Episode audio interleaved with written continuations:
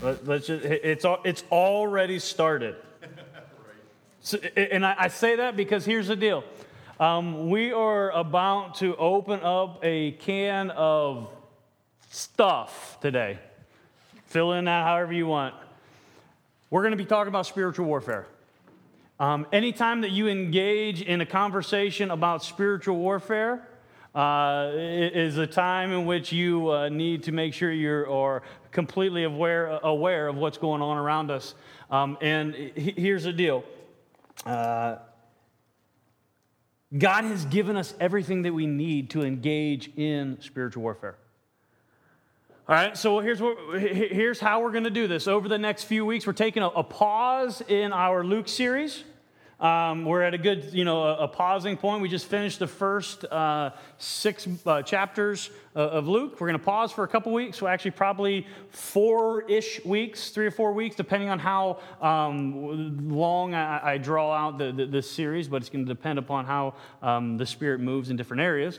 But what I want to do is I've broken it up into three main sections for us to kind of get an understanding of what the armor of God is and, and how we're supposed to use it and all that. So, if you're the, the note takers and you want to, to uh, know what the next few weeks is going to entail, uh, three main areas. One is why do we need it? It being the armor of God. So we're going to look at verses uh, uh 10 through 13 of, of Ephesians chapter 6. Um, Ephesians chapter 6, 10 through 20 is the whole, it talks about the whole, whole armor of God. So the first area is, is why do we need it? Verses 10 through 13. Uh, the second area is where we'll spend a lot more time is what is it? When I say what is it, what is the armor of God? And we're going to take and we'll break down each piece of the armor of God and um, look at each piece uh, in, what, it, what it stands for, what we're supposed to do with it, how we're supposed to use it, and all this stuff. So that'll be the, the second part. And then, um, what do we do then with it? Like the full armor of God. That's going to be 18 through uh, 20. So that I'm going to get that out of the way, and then we'll, we'll move into today's lesson on spiritual warfare. Because spiritual warfare answers the question, why do we need it? If you got a Bible, turn with me to Ephesians chapter 6. For some, uh, for some of you, this may be old hat. This may be uh, something that uh, you've been over many times. You're very familiar with it. Some of you, this may be the first time that you've ever heard any type of teaching on um, the, the, the, armor of God. Uh, but here's what I want us to, to understand and what I want us to um, accomplish. Um, if you don't know what the whole armor of God is, you are going to not be able to live an effective Christian life. And I don't say that where if some of you are like, well, I don't know what it is. That means I'm living an effective Christian life. You're not living the life in which God has intended. intended. Now, I don't say that to for you to, to be like, oh, woe is me. No, no, no. I'm going to say that, and then we're going to address this, and we're going to we're going to work through this all. Because I understand the, the whole armor of God is something to be a command, not a, some sort of suggestion. So, with this, we're going to look at, let's just look at the first few verses and we're going to answer that question why do we need it? So, Ephesians chapter 6, verse uh, 10, it says, Finally, be strong in the Lord and in the strength of his might. Put on the whole armor of God that you may be able to stand against the schemes of the devil. For we do not wrestle against flesh and blood, but against the rulers, against the authorities, against the cosmic powers over this present darkness, against the spiritual forces of evil in the heavenly places. Therefore, take up the whole armor of God, that you may be able to withstand in the evil day, and having done all, to stand firm. Pause. Um, the guys, when we were praying this morning, uh, you know what? Who, who, who, who, right? That's awesome. That is Bill. Love it. I'm even more excited now. Woo! Because here's the deal. The guy said this morning, they didn't play that song either. I wish they would. That would have been awesome. Who let the dogs out? Right. So the guy said, You're awful excited this morning. I, I am excited. I'm, I'm, I'm amped up because I know, I know for a fact that the devil is shaking in his boots because we are going to talk about spiritual warfare. And by when we so, so when we are talking about spiritual warfare, we are directly um, preparing and arming ourselves to engage the enemy. So, is he going to use any tactic he can to make our minds and, to distract us? You better believe it. So, everybody take and make sure your cell phones are off, whatever it may be. But he's going to want to distract us. But what we have to understand is spiritual warfare is a, a real thing. Uh, let's get this out of the way. It's real. It's real. It's real. It's really real Spiritual warfare is not something that um, we should take lightly. Because uh, what happens with understanding, uh, with our understanding, and, and I have in my notes here that the enlightened Western mind sucks. hear me for a second. Because what has happened since this great awakening that we've had in, in our, um, uh, uh, in our society back you know, a few hundred years ago, in this um, understanding what the Enlightenment is and um, how everything is supposed to be proven by science, we've kind of dumbed things down where if we can't physically prove something, then it doesn't exist. Well, you can't physically prove, prove faith. That doesn't mean that faith doesn't exist. So our minds have been, been uh, a little bit contorted, and we don't even know it.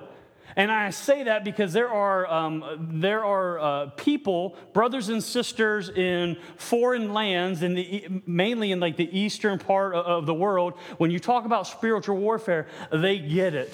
They believe it. They understand all of what, what is happening better than we do. So don't think that we're sitting here in, in our American society and thinking that, hey, we're just smarter than the indigenous people in Africa because the, the reality is they probably understand spiritual warfare better than we do because it's how we're programmed. So what we need to understand it is very real. It's really real. Now, uh, with, this, what we have to understand is there are um, two main errors when we talk about spiritual warfare and when we talk about um, the, the, demonic realm and we talk about uh, the, the, devil and, and, and, such. Two major errors. Two major errors. I love how C.S. Lewis uh, he puts it. Um, he identifies it as there's a, a, a gross underestimation or there's a gross overestimation of the demonic or, or of spiritual warfare. He writes this in, um, in the introduction to Screwtape Letters. He says, There are two equal and opposite errors into which our race, that means us, um, our race can fall about the devils. When it, the devils, meaning the, the, the, the demons of the spiritual demonic realm. One is to disbelieve in their existence. The other is to believe and to feel an excessive and unhealthy interest in them. They themselves are equally pleased by both errors. So, so think about this for a second. And, and I don't want you to raise hands, or, or, but just kind of think where do you fall into this, um, this category? It's that, that well, maybe you, you disbelieve that they exist, or maybe you know somebody in your, in your life that they, they disbelieve in the, uh, the demonic realm. Therefore, they disbelieve in the supernatural. Because I'll, I'll say this I had this conversation uh, yesterday with, with some guys about the supernatural, because uh, I don't know if you guys seen I think it was like the, I don't know, a few weeks ago, a couple weeks ago, whatever it was, up at the town hall or the Historical Society here in Atwater. They had a supernatural uh, discussion. They were talking about, you know, the UFO sightings and the, the ghostly, pre- whatever. And they asked me, what do you think about that? You don't believe in that kind of stuff, do you? Because I know you're, you're a preacher and all. I said, no, I, actually, I believe 100% in the supernatural. And what I understand the supernatural to be, there is a, a, demonic force, there's an evil supernatural, but I understand also that there's a good supernatural, and that's our God. Okay? And this is, the, the, the this is where people try to, they, they, try to back you into a corner here, and they try to, to, to say, well, yeah, you, are a Christian, you don't believe in, in that kind of stuff. And, and, and some people, yeah, I, rightfully so uh, for, for on their part. They, they think that we don't believe uh, because we don't give a lot of attention to. So they think that we, we grossly underestimate the demonic realm. But no what it, what it is that, that i believe that every christian should do is we shouldn't grossly underestimate and we, ne- we don't need to grossly overestimate it. We need to find that balance in the middle. Because if we act like it doesn't exist that's bad But if we put so much focus and time and effort into learning, that's what people say, I just want to learn more about this. I want to study this so I'm better prepared. Well, if all of our focus is on the demonic and, and this, this um, understanding of, I just want to know, really know what ghosts and apparitions and everything is, what that does is that takes your eye off of the one true uh, God, the supernatural focus in which we should have, and puts it on the supernatural focus in which we shouldn't have. And that's what C.S. Lewis is saying here. He, he says that, that, that there's, this, there, there's these two errors, so there's two ends of, of this spectrum. Don't, we, we don't need to be on the, I'm, I'm ignorant about it, but then on the other end, we don't need to be so enamored by it. We got to be in the middle. And I, I think that that's what I want us to, to um, establish today with, with starting understanding um, the armor of God because it all starts with understanding why we need the armor of God and understanding what spiritual warfare is. Look here what, what, what Paul talks about. He, he, he says here, um, he, he answers a question on, when we're, we're diving into the spiritual warfare, on who we fight. Look here, he says in, in, in verse um, 12, For we do not wrestle against flesh and blood. Pause for a second. This wrestling, some of your translations may say struggle, but what we have to understand think of like a cage fighter grappling on the ground for his life. Like they're in intense struggle, intense wrestling a match. This is UFC at its greatest. Blood is flying. It's just a ball of mess. All right? You, you all got that, that mental image? That's when it says that that's, that's the wrestling that takes place in spiritual warfare. Any of us in here that have any inclination of what spiritual warfare is, you're already saying, yes, that's exactly what it feels like when you're in spiritual warfare. You don't know which way's up, which way's down. You don't know where the blood's coming from.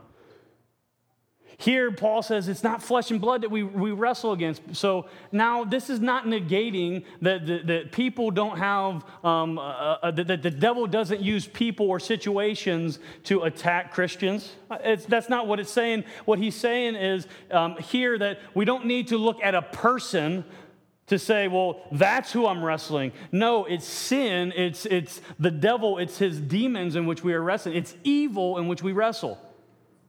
Very, very, very clear. Now, and he goes on to say, and, and, I love this because he says it's not against flesh and blood. It's not you're not fighting against, I'm not fighting against Bobby. He says it, but it's against rulers and authorities and, and against cosmic powers and pre, uh, the present darkness over against the spiritual forces of evil. He says that, okay, it's not flesh and blood in what you're, you're, you're facing, and what you're wrestling against, but it's much greater. You, you see that? He's emphasizing this here. Don't let us fall into the, but, uh, uh, into the, the overestimation, but he needs to make sure, and he's making sure this is very clear. I want you to know, he, he's saying, okay, press into this because this is so vitally important. I, I'll say this your life depends upon it. At the end of the, this is why I'll get I'll get amped up every time because your life depends upon it. it. Maybe it's not your physical life. Maybe in some aspects it is but your eternal life depends upon it. Because look here how he starts out this last. Um, uh, this last instruction. How do I know this is his last instruction? Because, like any good preacher, he says, and to close with, or finally, and then he goes on for you know a, a bunch of time, right? He says, finally, be strong in the Lord and in the strength of his might. Understand who he's talking to here. He has just, the Apostle Paul has just laid the gauntlet down on the, these first, or the, the previous five and a half chapters on distinguishing who is a, a child of God and then being a child of God, what you're supposed to do. And he, he saves the best for last, I think. He says, finally, here's what's got to happen be strong in the Lord. But he doesn't just say that. It's not me just looking at Bobby saying, okay, you're a Christian, be strong. No, he says, Be strong in the Lord and in the strength of his might. Your strength, your power, my strength, my power does not come from me, it comes from the Lord. I love how Paul says in Romans, you know, greater is he who, who I'm sorry, the, the, he says in Romans where um, the, the one who raised Christ from the dead is the same. The same spirit that raised Christ from the dead is the same spirit that lives inside of you. Uh, uh, the, uh, the Apostle John says, greater is he who is in me than he who is in the world. We have to understand, I don't live under my own strength and my own power. That doesn't mean I'm a weakling. Dudes, hear me on this. You know this. Being a godly man doesn't mean that you're just a pushover. Being a godly man means that you are seeking after the heart. I love that song, the last song you sang, that, line in there, it says, Break my heart for what breaks yours. A godly man prays that prayer, and that's hard. Dude, you don't have to raise your hand, but how many of you have had your heart broken? It sucks, right? And when you're asking God, break my heart for what breaks yours, you're engaging into that, that warfare. That's what, what, what our cry should be. Um, I, I, told the guys as we were getting ready to, uh, to pray earlier, we have no animal instinct inside of us. I don't care what science says, we have no animal instinct inside of us. We are made after the image of God. What we have inside of us is a warrior instinct. Warriors need to be equipped. This is why Paul uses this imagery of the, the, the armor of God, because we need to be equipped for battle, because this battle in which we face is very real. He says that, that be strong in the Lord and in the strength of his might, and then he says, put on the whole armor of God. We're going to talk about pieces of the armor of God, but he says for uh, a specific, he specifically says this to start out with, put on the whole armor of God. Why does he say that? Well, because there's a lot of Christians that are running around the battlefield naked with a helmet on. Eh, okay, what, what, do you mean? Well, we're going to talk about the helmet of salvation. It'll be coming up in a couple weeks. So we have the helmet of salvation. I'm saved. I'm going, I'm going to heaven. Yes, okay. Absolutely. But if you run around naked with the, just the helmet on, leaving the rest of you exposed, I don't want to have that mental image. Don't be thinking about that. Right, too late. I got it. I, here's what I think. What, what I, uh, hopefully I can bring this back in here. What I imagine is um, so the football team, uh, uh Waterloo's football team, uh, a few weeks ago started their two a day practices. And they always start with, uh, with their, their practices with helmets only. So you see them out on the practice field and everything with their helmets on going through all the drills. If they were to just show up to their first game with just their helmets on and no pads on, it probably wouldn't go well, right? In the same essence, that's most Christians is we're running around. I love Jesus. I got my helmet on, but you're naked from the, from the neck down. Paul says here that we have to put on the whole armor of God. Some of you are, are, are, are, sitting here and you're thinking, well, yeah, I'm a Christian, but maybe I, I don't always feel that way, or my life's really not reflective of that. Well, I'll say this this is where the ineffectiveness comes in. When we don't put on the whole armor of God, we are running around with just a helmet on, and we're trying to engage in spiritual warfare with just a helmet. We have no breastplate, we have no belt, we have no sword, we have no shoes. We, we don't have all of the, um, the parts of the uh, armor of God that we need to engage in this spiritual warfare. So, of course, we're going to be ineffective. If I were to give Bobby a Kevlar helmet and say, hey, go get the enemy, with no gun, no flak jacket, no, nothing else, probably wouldn't go well. I, I think, and this is how I think in the, the same essence that the Apostle Paul doesn't say, okay, be strong in the Lord and in the strength of his might. Go get him, boy. No, he says, be strong in the Lord, the Lord in the strength of his might. And then he says, here's how you're equipped to do this. I, I, like that he, he does identify the who we fight, but um, I, I, think most importantly is uh, the what we fight. The what we fight. It says here that we fight against the devil's schemes. Some of your translations may say the wiles. What that means, the fancy Greek word just means the, the, the method or the strategies of the devil. We know for a fact that the devil has strategies and schemes, that he has ways of going about affecting you.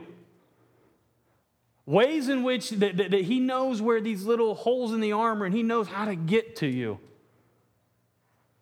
Here the Apostle Paul says, okay, this is what we're fighting against the schemes of the devil. We don't want to uh, be, um, we, we don't want to underestimate the enemy, but we don't want to overestimate the enemy as well. Because what we don't want to do is we do ne- never want to put uh, the devil and his demonic, um, as, as uh, uh, Dan says, his unemployed a- angels, right? That's what fallen angels are. They're unemployed angels. So we don't want to ever raise the, the devil and his army to the stature or, or the level of God and his army. Never. Not even a comparison there. So what we do though is if we overestimate, that's what we're doing. We're raising up like there's, there's an equal force of good and evil. There's not an equal force of good and evil. God has overcome evil. It's not equal. The devil is just, he's, let's just say this, he's crafty. He knows how to get to us. He uses these strategies. There's a, um, a, an old theologian, he wrote down, there's like 50 or 60 uh, different strategies, maybe even a little more. These strategies are devices that the devil uses to um, infiltrate, to penetrate into the Christian's life. And, and I think that, that as um, as I was looking through uh, these and, as we're, we're understanding that spiritual warfare is real, I think that we need to, we need to identify some of these, uh, some of these devices, some of these strategies of the devil. Not to say that we have an excuse of why we act like we're acting, why we're doing what it is that we're doing, but so we can identify, so we can say, like, like Jeremiah stood up here. I mean, it takes a man to stand up here and say, you know what, I messed up. I, I was, you know, I was confronted on it and I changed it. It's dealing with that. A lot, of, a lot of you sitting here, you know that there's something in your life you need to deal with. You won't even deal with it with yourself, let alone stand in front of somebody and say, hey, this is what happened. We, we got to stop that. What we're doing is we're letting the devil have control over us. Remember, greater is he who's in me than he who's in the world? The devil, yes, the devil has, um, he, he has influence on us. But as I read the Bible and as I understand it, that there's no sin that Jesus didn't pay for on the cross. There is nothing greater than the blood of Christ. So why do I say, well, I'm just I'm a slave to this sin? Because you want to be. Don't let it happen anymore. Now, I'm not saying it's just like, okay, I don't want to do this anymore. And, and no, it's going to take some time. It's going to take some effort. But remember, it's not on your own strength. It's in His strength, His might, His power. This is where we have to continually go back to. So, in these, um, in, in these schemes, in these strategies of Satan, don't hear these as, okay, these are, are uh, areas in which you can just, you know, wave this flag, yep, that's me, and then not do anything about it. If I say something and, it, and, it, and it, maybe it offends you, good, do something about it. I mean, don't rush the stage, man. I'll, I'll, this thing's portable. I hit you. Bobby may have a hurt shoulder, but I know my brother. If somebody comes up here, he'll, in pain or not, I mean, he'll take it down. Um, I already war, warned Jacob earlier. He was up here sitting in Bobby's seat. I said, Do you really want to do that? no, but understand as I go through these, I, I think that we need to understand what, what, what is being looked at. Because these strategies, I'm going to go. I'm going to break them down into two main categories. There's going to be one is temptations, and the other is accusations temptations and accusations. Because temptations, essentially, what it does is it gives you too high a view of yourself, and then you do things you shouldn't do. Accusations, on the other hand, gives you a too low or self hating view of yourself, and you go and do things you shouldn't do. So, temptations and accusations, let me break it down like this a little bit more. One, so temptations, one is uh, um, through too high a view of yourself, and it, what it does is it puts too low of a view of God's holiness. So, what we do is we, we diminish God's holiness, but we elevate God's love, and then we, we justify what it is that we do. Now, accusations, on the other hand, what it does is it, it makes us, we have a, a lower view of ourselves, but then what we do as we um, elevate uh, God's his uh, his holiness to a, a, just a, such a, an extent that we can't. Well, I'll never attain to this, and we forget about and we diminish His love. You see how that, that, that works? Temptations, what we do is we don't look at, at, at um, the, the, the, love of God at all. We only look at, at the, the holiness and, and, vice versa. Um, or I'm sorry, it, it, uh, I just confused myself. With the temptations, that's why I have notes. With the temptations, what we do is we view God's holiness too low of God's holiness and too high of his love. With accusations, we switch the, the, the scales there. Let me give some examples, and, and this will, will make better sense.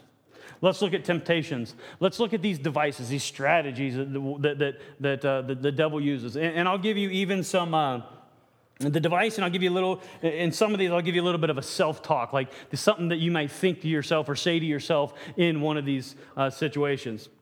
Uh, the first temptation, what the devil does is he shows the bait, but he hides the hook. All right? This is a temptation. He'll show the bait and he'll hide the hook, which, which what this means is he gets you to look at the short term pleasures, but he hides from you the long term mi- miseries that go with it. He gets you to, to, to, bite the hook, bite the bait into where the hook is, and then, but if we're a fish, we bite that, that bait, man, that looks like a nice big juicy worm. I'm gonna bite it, then all of a sudden, I'm in somebody's frying pan. That's what the devil wants to do. He wants to entice us with the short term where we don't even look at the long term here. Uh, here's another thing. This is huge. I think this is one of, if I don't know, this is a major one. He gets you to rationalize sin as a virtue. Let, let, me, let me explain here for a second. Give me, here's some self talk. This, maybe this is something that would, uh, uh, you would say if you were in this category and this one hurts me a little bit. I'm not really greedy, I'm just thrifty. Okay? So it's taking a, a sin and making it, no, this is just a good virtue. Here's something else. I'm not really nosy, I'm just concerned. Right? How about this? I'm now I'm not an alcoholic. I'm just sociable. And you could go on and on and on and on and on about this, right? This is taken and getting you to rationalize your sin as a virtue. It's, it's, it's minimizing.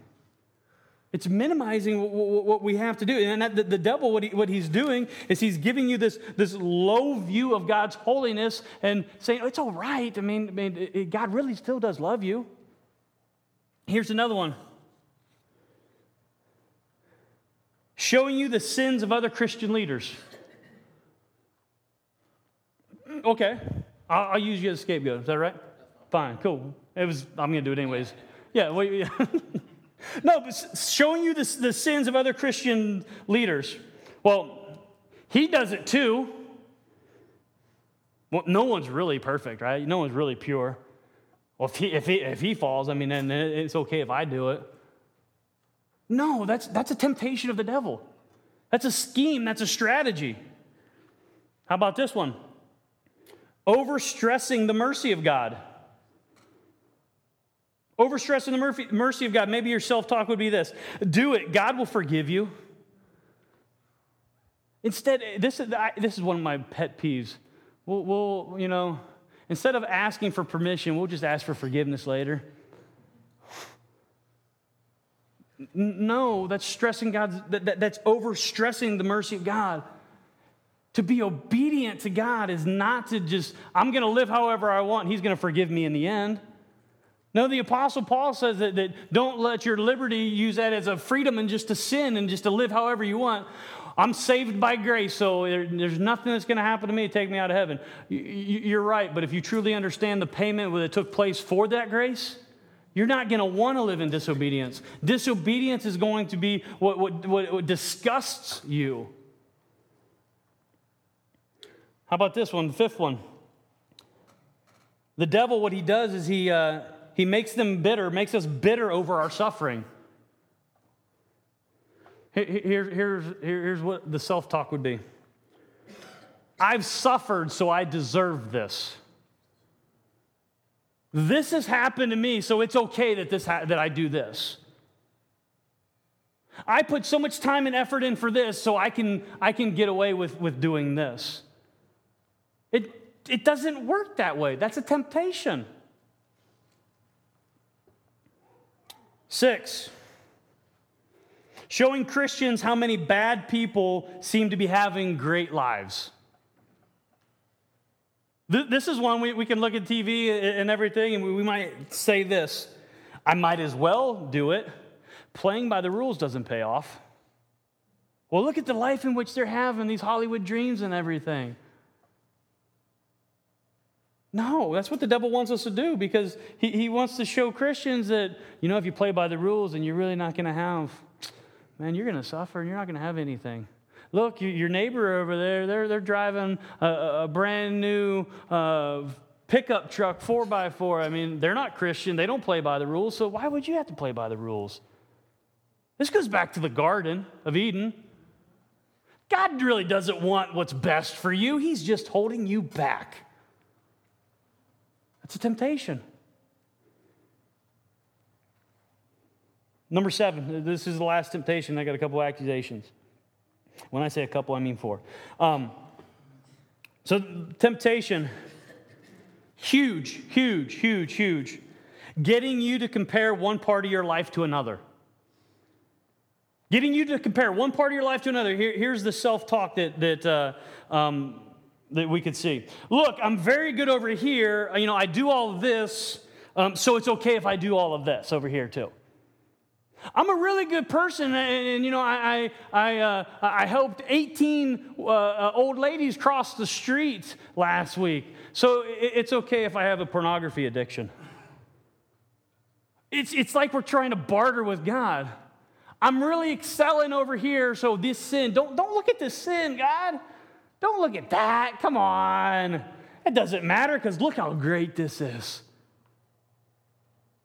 That's a scheme of the devil. That's entrapment. God is not, when God watches David Copperfield, if he, I don't even know if David Copperfield still does this thing, but God is not going, ooh, I wonder how he did that. Watch this. Let there be light. Do that, David. I mean, say it, right? No, but, but God is not into this bait and switch. We cannot get God's attention to look at all the good that's going on over here and have him ignore all the bad that's going on over here. But the devil wants us to think that we can do that. That's spiritual warfare. So, those are temptations. Let's look at uh, some accusations. Remember, accusations is too low of a view of his love of God's love, too high of a view of His holiness. So basically, what it is is we, we want, um, we, or the devil wants us to just basically feel like crap because of what we're, what we're doing. Like, you're not worthy of it. Okay. Let's do this. What does he do? The devil, how he, how he accuses us, is what he does is he causes us to look more at our sin than at our Savior. Is sin bad? yeah, absolutely. But if we focus so much on our sin and not on our Savior, the devil wins. Don't focus so much on that sin. Should we address it? Absolutely. Absolutely. But don't let the devil win because I, you've heard me say this a hundred times before. The devil's going to use godly advice to do damaging things in your life. Well, the pre- preacher said, I don't need to focus so much on my sin, so, you know, I need to just focus on God. No, it doesn't mean that we just like turn our eyes away from it. No, we need to address it. This is what's going on. What do I do about it? I'm going to look to God. God, what do I do? How do I, how do I overcome this? Don't let, don't let the devil think that, hey, or don't let him cause you to, to look intently at, oh, what do I do? Well, I suck. Oh, I'm terrible. God doesn't love me anymore. No. No. Next one. This is a hard one for some. The Satan causes Christians Satan causes Christians to obsess over past sins that have done damage that can't be undone. You cannot change the past. Let the past be the past. Now, if we just let the past be the past and we don't do anything for the future, that's, that's wrong. That's bad. But what the devil does is he wants to bring up all of this damage. You damaged this person, you hurt this person. Yeah, okay. And he just wants to bring you down. He wants to accuse you of all of that. You can't do nothing to change any of that. What you can do is not repeat it. Don't let him accuse you of that. Next thing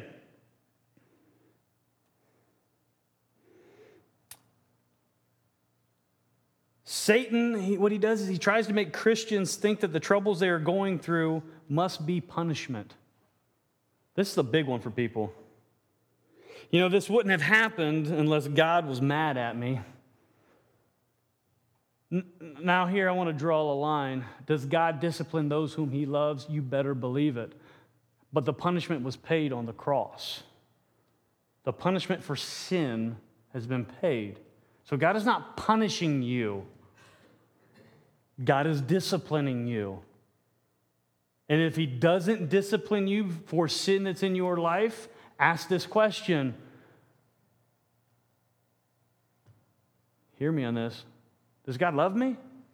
Everybody says, well, God loves everyone. Okay, here's the deal God disciplines his children as a father disciplines his children. Are you a child of God? Well, everybody's a child of God. No, they're not. The Bible says they're not says that all have given, been given the opportunity to become children of God. We're all creations, uh, the creation of God, but we're not children. It takes a confession. The Bible says if you confess with your mouth that Jesus is Lord and believe in your heart that God raised him from the dead, you will be saved. What are you saved? You're saved into the family of God. You therefore become a child of God. If you are in the child of God, the Father must discipline you if you sin. If you're not getting disciplined for your sin, ask yourself, Am I in the family? That, that's not something I, I, get, I want to get excited about, but I think that that's important.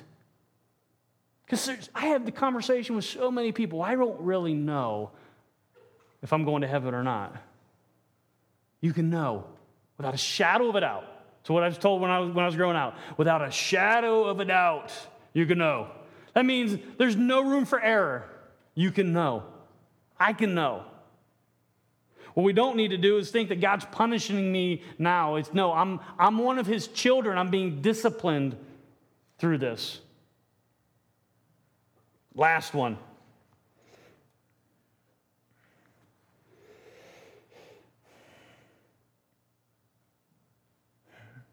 This, I think, is where this is where most of us live at one point or another. What the devil wants to do is he wants Christians to think that you couldn't possibly have this inner struggle or these feelings if you were truly a Christian. You, you couldn't, if, you're, if you have any doubt, I mean, you couldn't have, you're not really a Christian then if you have a doubt. If you were, you know, if you were a real Christian, you wouldn't be having these thoughts and these desires. That's what the devil wants you to think. He wants you to think that you're not something that you are, or you are something that you're not. Bible's clear. Bible's clear that we can understand who we are. In Christ, the old has passed away. Behold, the new has come. Do we struggle with the old things? We do struggle with the old things because the devil brings those back to our remembrance. But that's not who we are. I'm more than a conqueror. I'm victorious. I'm an ambassador for Christ. it doesn't matter what anybody says or what anybody does, they're not going to change my status with the Lord. You cannot jump out of the, or fall out of the hand of God. It doesn't work that way. We're sealed by the Holy Spirit. by the promise of the Holy Spirit. So when we have these thoughts or these doubts or whatever, I always like to go back to this. John the Baptist. We know who John the Baptist is. We talked about him in, in Luke a little bit. John the Baptist, the. Um, the forerunner of Christ, the one who said, um, Prepare the way of the Lord, make the, make the path straight. The, the one who says, Behold, the Lamb of God who takes away the sin of the world. The one who says, Okay, this, this guy, point to Jesus, this guy is the Messiah. That's his whole ministry. His whole life was for that purpose to point to Jesus. When he got into a struggle, into a, a tight spot in his life, what did he do? He had some doubt. He, he tells his disciples, he says, Hey, go, go, go ask Jesus if, if he's really the one, if he's the Christ, if he's the one that we've been waiting for. Now, does that mean that, that, that, John the Baptist didn't really believe in, in, in, Jesus, didn't really believe in what he was doing? No, what that shows is in a time of struggle, in a time of weakness, the devil knew where his hole and his, his little chink in his armor was. John doesn't need, don't need a thing. I, I'm 100% convinced John is in heaven with his cousin Jesus. But what the devil wants you to think is because you have doubt, you're not really a Christian. No, here's this if you have doubt, Investigate that. Why is that? Maybe there is a little hole in your armor that you need to fix. Maybe your, your, your belt of truth is a little bit crooked and you're leaving yourself exposed. Whatever. Don't think that as we, we, we, look at and as we talk about spiritual warfare over the next few weeks and, and how we're to engage and, and everything in it, don't think that this is something that is unimportant and this is just preacher talk. This is important to every single one of your lives. It's important to my life.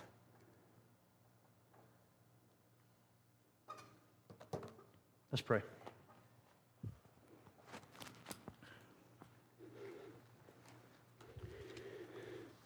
Our Father God in heaven, uh, Lord, we opened your word, we, we, we, jumped in, we dove in, we, we talked about a lot of stuff. Um, God, my prayer is that, that, that your point um, was made clear that spiritual warfare is real, that we need to not think about it as something that is um, not affecting our lives, but at the same time, that it's not dictating our lives either. God, let us engage in this correctly. God, let us understand that you've already won the battle, or you've won the war, but we still have to battle this as we're here, but you've equipped us for that. Lord, I, ask that, that, that, we don't let the, the schemes of the devil, the strategies of the devil, have reign in our life. But God, that we identify them, Lord, and we do something about them. Lord Jesus, we love you. Father, we thank you. Spirit, we welcome you. Praise in your name, Jesus. Amen. Let's stand and sing.